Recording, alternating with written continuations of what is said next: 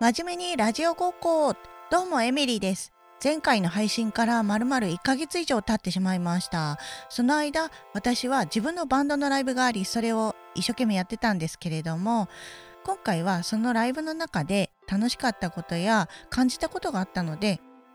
改めてライブの楽しさや面白さっていうのは何かっていうのを今回山崎さんとお話ししてますそれでは本編をどうぞ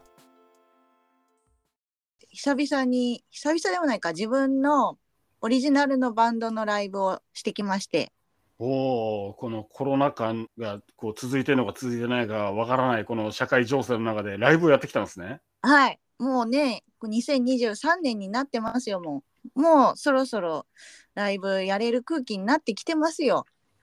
この前さバンドマンリアルトークシリーズで対バン相手に挨拶するかどうかだったりとか喋ったじゃないですか安田さんと。はいはい。それもすごい反数しながらね挨拶しましたちゃ んと。防犯上挨拶しましたちゃ んと。防犯上しましたよ。ブッキングライブってなんか結構微妙なこともあるし初めての人ばっかで大変じゃんみたいな話をこの前したと思うんだけど、そうですね今回もうそのブッキングタイプなんですよ全員初めましてバンド状態で、あ知らないバンドさん。うなん何バンド出ました全部で4バンド出たんですね。ライブハウスっていうところじゃなくてあるじゃんよくスタジオ練習スタジオでもすごい広めでここでライブもできますよそうパーティーもできますよみたいなそういうとこだったんだよね。はいはい。わかりますよ。うんうん、でその楽器がねはい。生音でボーカルだけ PA みたいな状態だったの。ああ、あの、ドラムとかエレキギターがマイキングされてないっていう感じですよね。そうそうです全然マイキングされずドラムも一回り小さくなった小さいバスドラタムも14日10 12インチぐらいかなでもそこに出た4バンドのうち他3バンドほぼ私たちと全然毛色の違う音楽だったんですね。おお私のバンドは歌物ポップロックバンドな感じで1番目がー。はい。もう金管楽器とかサックスとか入ってくるビッグバンド形式だったんですお、ジャズジャズだったりファンクだったりスイングだったりとかああ、はいはいはいはい。あのさでっかいさホルンみたいな体にだ巻きつけるタイプのすごい低い音出るやつあるじゃないですかバスンだっけなんだっけ忘れちゃったマーチングバンドとかでよく見るやつ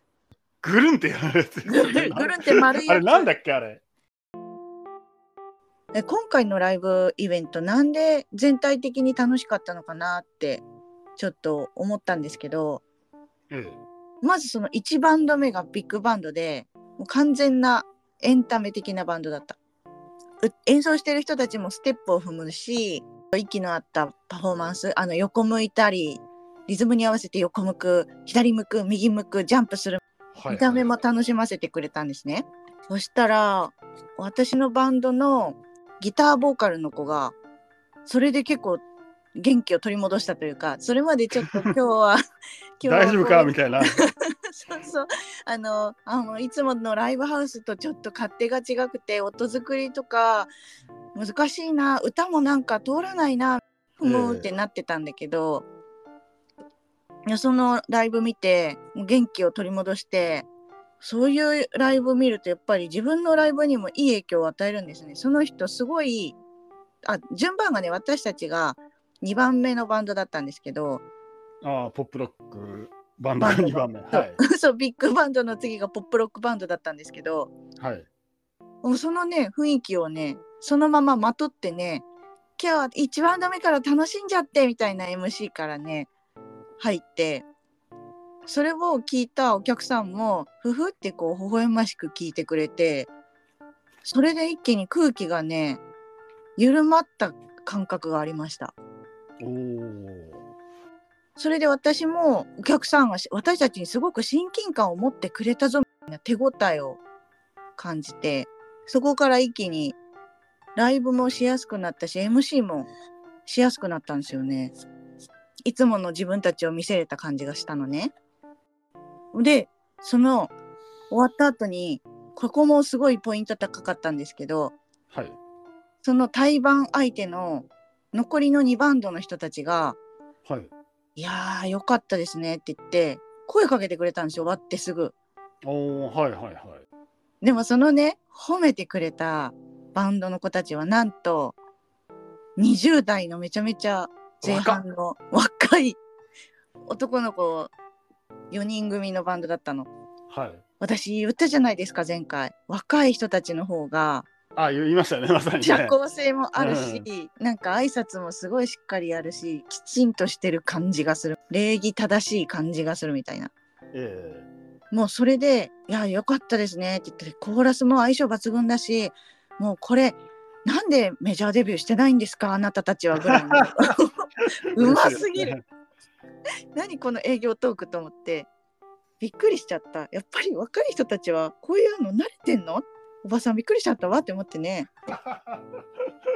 いいですね。うん、でそのボーカルの人もね私と一緒になって褒められて「えー?」とか言って「よ しじゃあ君たちのライブ盛り上げてやるぜ」ぐらいのノリになってまあ、はいはい彼はもともとそういうノリがすごくいいタイプなので、あ、存じてますよ。 うん、次のドラムの人にも褒められて嬉褒しいでめすら。れまくってるっていう。あのー自分の楽器の人に褒められてすっげえ嬉しいですよね。そうなの次のバンドの人は女の人だったんですよドラムが。ああ、まあこいつなんですけど、うん多分近づきやすかったでしょうね。そうですねうんで多分ね私も女性ドラマだから親近感はすごいもうリハ見た時から湧いてたんだけどその人たちがすごいね初心者なんで初心者なんでってすごい MC で言うんですよ。はい。でも明らかにギターとベースの人は初心者じゃないんですよ。うまいんだ。うまいんですよ。はいはいはい。でドラムの人もなんかすごい挙動がちょっと初心者かな例えば1曲目で始めるのに「タンタンタンタカンドンタンあすいません間違えましたもう一回やらせてください」っていうのを2回や ったの微笑ましいですね。ライブ中に2回もそれやると思ってやり直すってないですよね、俺ら はね。ミスっても流れにいきそまうすよね。そうそうなのよまあ相当緊張してるんでしょうね、多分。そうだねなんか緊張してる雰囲気だったしそのドラムいつもより小さいサイズだからタムも小さいんですよああ、そっか、ミニドラムか。そうなんですだからあーはいはい。ちょっといつもた勝手が違うんです違よね、うんですよねそのスティックがリーチが振り上げた、違うんですよねそう振り上げたスティックがいつもならある場所にタムがなくてあカあツンのカツンカツンカツンカツンカツンカツンってなっててあのわかりますあの俺もドラム叩く人間なんでうんセッティングからまずできないんですよね難しいというかあの、うんいつものリーチ感に持っていけないんですよねそう私もね結局そのライブ中自分のライブ中にセッティングがカツンカツンってなって一回合間で MC を挟んでもらったわざわざセットをなやり直すためにそうですねそのなんかそういう起点っていうのは若いうちは学んでほしいですよねうんそのね女の人たちもね実は私と同じぐらいの年だったんです40代そうなんだ意外意外だよねライブが全部終わってから話した時に本当に私と同じように大学のサークルでバンドやってて飲み屋で常連さんで集まっててで真ん中のバンドやろうよって言い始めた男の人が初心者で楽器初心者だから一緒にやってくれって言って誘われたって言ってたんだよね。いい話ですねもうなんかねみんな楽しそうに演奏してるし初心者だから下手なんで我慢して聞いてみたいなことを MC では言ってるんだけど普通に聞けるぐらいのレベルまで練習してきてて、うんいやー素晴らしいなと思って多分ですけどやっぱりその空気感に助けられてますよねめちゃくちゃ空気が良かったんですよその日。そうあさっきのねビッグバンドのはい「分かりましたラッパの名前はい」スーザフォンです。スーザフォンああ知ってますうんなんか知識としてはですねただ、うん俺がやるようなロックとかポピュラー音楽にはやっぱ出てこない音楽ですよね。うん、そう。それもすごい新鮮だった。衣装もあの水平さんみたいなマリンルックっていうのかなああいうので揃えててあ、じゃ見あた目もああか完全にマーチングバンドですよ、それは。多分そうだよねだからね、もうエンタメ感とか世界観がしっかりしててよかったよ。多様性の社会になったなって感じますね、俺は。まあそうですかね。ただ、うん山崎さんがそういう場所に行ってなかっただけで、普通に野外フェスとか行ったら、公園あたりで歩いてそうですけどね、練り歩いたりとか、いろんなフェス行ったら、大道芸だっているし、うーん、やっぱりちょっと頭固いかもしれないですね、俺はやっぱり、ばうんライブハウスっていうところって、ロックバンドがしのぎを削ってるっていうか、対バン同士であったかい空気感みたいなの を、うん、というよりは、あのもう、戦ってるみたいなね、うんうん、ああいつより俺の方がうまいとか、うん、あのバンドよりお俺らの方がいいとか、かっこいいみたいな、うん。なんかこう、ギスギスじゃあ、言い方悪いですけど、いや、古いっすわ。そう、古いんですよ、 多分俺の感覚は。そう、なんかこう、ヤンキー文化みたいな、うんうんのとの幸せがある頃の感じなんで、あの、エブリンさんと俺と一緒にバンドやったこともあるじゃないですか。うん、その時は、あのぐらいの年代の始まりだったんで、全然すごい楽しかったですけどね、あの、対バンする人たちと仲良くしてみたいな空気感ってね。あったでしょ。いや、すボーごカい、ルいの女の子も、すごいすぐ打ち解けてたじゃん、対バンの人と。や、もう本当にそうだし、エミリーさんもね、コミュ力高いから、そうかな。震災直後のいわきとか行ったじゃないですか、俺ら。 はい。あれもなんかみんな仲良くしてくれてね、うん。なんか俺、あのはずじゃなかったんですよね。俺もっと裸こうに行ってたの。戦いに行ってたんです、俺はまだ。 俺まだ武器持ってたんですよね。へー だけどなんか、ちょっと俺が知ってる空気感じゃねえなって、ちょっと、なんていうか、戸惑ってたんかもしれないですね、俺、あの時。ああ。もうなんか今は本当に戦うとかじゃなくて、そうそうそそうの。イベント自体を盛り上げようみたいな精神で私はここ10年ぐらいはライブを行ってるかな。だから対バンのライブも、まあそこまでひどくなければ見て、いいいいぞいいぞってやじ飛ばしたりとかして盛り上げようというサービス精神のはありましたよ。いや、俺もね、その方が正しいと思ったんですよ、実はその 頃に。いや、本当に、私、本当にうん、うんその方が楽しいと思ったんですよね。うん。その方が無駄にエネルギーを使わないというか、うん、いいことばっかりって思ってた。まあ、あとその空気感をちゃんとねそうだから俺みたいななんか出演者で全員あいつら全員敵だってやってるような俺は多分ダメなんですよ、うん、まだそれやってんのまだちょっとはありますよちょっとはちょっとはありますよもうさ、もういいんじゃないんですか十分倒してきたんじゃないんですか 敵を。いやいやでもやっぱりそのねえぜひとも出演者には下手でもなんかこの曲なんだこれみたいなすげえなって思わせるその迫力みたいなのをまとっていたいたいなみたいなのありますよね音楽の魅力ってそこな気はしますからうん。うんもちろんねそのもう出演者も含めて踊らせちゃうみたいなうん。もういいですし、まあ、すごおく、まあ、ブッキングだったんですよ、エミさんのこの先日のライブって。だかあ、ブッキングですよ。らすごい運が良かった気がしますけどね、俺はち。ゃんと話が戻ってきたよかった。 あのね、もう最後のバンドの話がまだ終わってないんですよ。すいません。ああ、前そこちょのっとバンド聞がきたいです、聞きたいです。うん。それがね、最後のバンドが、はい、さっき私とボーカルの子をべめちゃめちゃ営業トークで褒めてた二十歳の前半の若い子ね男の子、そう4人組でなんか見た目からもう結構かっこいいロックやりそうなシュッとした感じの男の子たちだったんだけどおしゃれな。ウーバーワールドでした。ウーバーワールドだった。うん、もうもろウーバーワールド俺たち好きですって言っててコピー版いやコピー版じゃなくてオリジナルなんですよそれがあじゃあ、ジャパニーズギターオルタナティブロックやってる感じですね、みたいな感じですねボーカルがピンボーカルだったんですよああ、はい。ですごいこうじボーカルの子がねジャンプしたりねこう叫んだりねすごいアクションいっぱいしててはい。もうザ・ロックバンドのボーカルって感じ俺たちは今夢の途中に立ってるぐらいのものすごい圧と世界観で語りかけてきて私は正直その若さと熱さにあの申し訳ないんだけどちょっと笑っちゃったのよ。はい。そしたらなんか私の隣にいたボーカルの男の子ははい。こう好きだしそういう盛り上げようと思ってたしねはいい。や立ってさ手を「あいあい」って振り上げ始めてでそこまでは私もあじゃあ私も一緒に盛り上げようと思って立ってたのはい。そしたらさっきのその前のバンドのドラムの女の人がはい。もう立って「いいぞ!」みたいになってて腕一緒にぶん回してたの意外すぎてノリを分かってるんですね。かでしかも周りの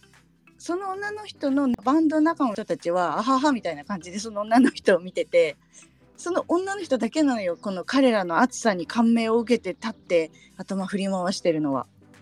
分かってるんですよ。そのねノリが。ノリというかあれだよねそういうロックバンドの答える観客のことを分かってんだと思う。そうそうそうそだからライブハウスとか行った時に観客も観客の答え方っていうのがあると思うんですけど。う。なんか、ロックってちょっと、作法の話なんですよ。多分。どう乗ったら、ステージの人も気持ちよくなるかっていう話になるとさ、うんなんか、ライブ会場ってお客さんも作るものっていうか、そうだよね。はい。私も1,000人ぐらいの規模のライブハウス行って周り全然知らない人たちででも自分の好きなバンドだったら好きな曲の時はすごい飛び回るし「キャー!」とか言ったり手をめっちゃ振り上げたりするんですよ周りの人がそうしてなくても。ええわかりますわかります。そういう時周りの人がそういう私を見てなんか感化されて一緒に踊り出す時があって。ありますよね。すごいそういう空気が伝播するみたいなのもライブハウスとかそういう会場の独特の体験だったりあとはそれが本当にさその演奏してるアーティストに届いてさその MC の中でさっきのなんとかの時に手挙げてくれてありがとうみたいな風になったりこうキャッチボールができることがあるよね。ありますよね。本当に。本当にそれが素晴らしいこと。ちょっと古い話なんですけど、はいなんか、まあ、十数年前かもしれないですけど、まあ、ライブイベントやった時があって、ライブハウスの、ちょっとこう、ライブハウスのそのね、その感じを知らないお客さんたちもいっぱい入ってくるじゃないですか。うん、そうすると、こう、ライブハウスの後ろの方、後ろの方に、こう、お客さんが偏っちゃって、ああライブハウスってね、うんうんまあ、100人とか入りますけど、狭いじゃないですか。あでれよだねくわかんない人たちも来て、ドリンクチケットとかも受け取って、うん、ドリンクカウンターがあって、でも、人がひしめいてっから、ごちゃごちゃごちゃごちゃしちゃって、うん入り口の方で。うん、で、それで、俺が主催したイベントだったんですけど、うん、これから出演、ステージに立つっていう人に、エミさんも知ってる方なんですけど、 さんなんですけど。うん、に、もうバックステージに俺バーって走ってって、うん、ちょっとすいません、あの、後ろの方ちょっとお客さん固まってて、なんかこうアナウンスとかできませんかって 言ったら、うん、ああ、なんか俺もちょっとね、考えてたって言って、バーってステージでね、出演者ですよね。うん、が、ちょっと前来て前来てっつって、後うろんちょっとみんな詰まっちゃってるよって言って、うん、いきなりガーンってギター弾き始めて演奏し始めたんですよ。うかわー怖えと思 って。男前だな。はあ、でねお客さんって居心地悪いじゃないですかライブハウスだけ言って、うん、それを一瞬で組んでるなっていうのをステージの上がの人が見てるっていうのやりやすくなるじゃないですかお客さん側も、うん、そうだね、確かに。そうすごいテクニックだなと思いました確かに。あれだよね、私ちょっとその山崎さんがその話を始めた時って、あ、これって。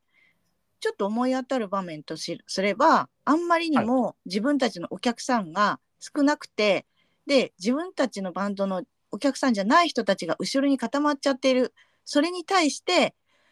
みんなもっと前に来てくれると僕たちは嬉しいです始めますみたいなちょっと押し付けがましいトークとか押し付けあります よね。ありますよね。がなんか必死なんだけどねそれはそあれれでねは、あれはあれでさ、お客さん居心地悪くなっちゃうんですよ。そうなんですよちょっ絶と対えにそえうみたいになっちゃうんですよでもなんか詰まっちゃってるからちょっと前来てっていうのはもうその場の居心地の悪さをちゃんとそうお客さんの立場に立って言ってくれてるからすごいねかっこいいそうそう、かっこいいんですよね。やっぱり演者もお客さんの空気をちゃんと読むことは非常に大事ですね。大事ですね。うん、それがもうカリスマ性とかにもつながっていくんだろうね空気読む的な能力と。そうそうそうそう。俺にはできないから、うんまあでも、そう、まあいろんな工夫、創意工夫は、うん、我々アーティストというかミュージシャンみたいなところは、工夫してね、お客さんを楽しませていかなきゃいけない責任感はずっとあると思うんですよね。そうですねホスピタリティですそれがそう、ホスピもタリうティ。あのーあれにつながっていくと思いますよそのバンド自体のキャラクターやイメージとかあとは本当にそのバンドの曲を聴く理由の一つになったりとかもすると思うんだよね。もちろんありますけど、でも、もっと言うとですけど、もっと言うのはい、もっと言うと、うん確かに俺ギターとか買ったり、うんエフェクターいじる、新しいエフェクター買っていじるの好きですけど、うんこれ一人で続けていくのは無理ですよ。やっぱりライブやって、うんお客さんが来てくれて、そのお客さんがまた次のライブも来てくれるにしないと、うん新しいギター買う意味もないし、俺。 だから、そこに自分のなんか、楽しさとか、そんなんか大げさですけど、存在意義みたいなものをうんこう見出しちゃったんなら、うんエンターテイナーになるしかないんじゃないですかね。うん俺はそう思ってるんですよ。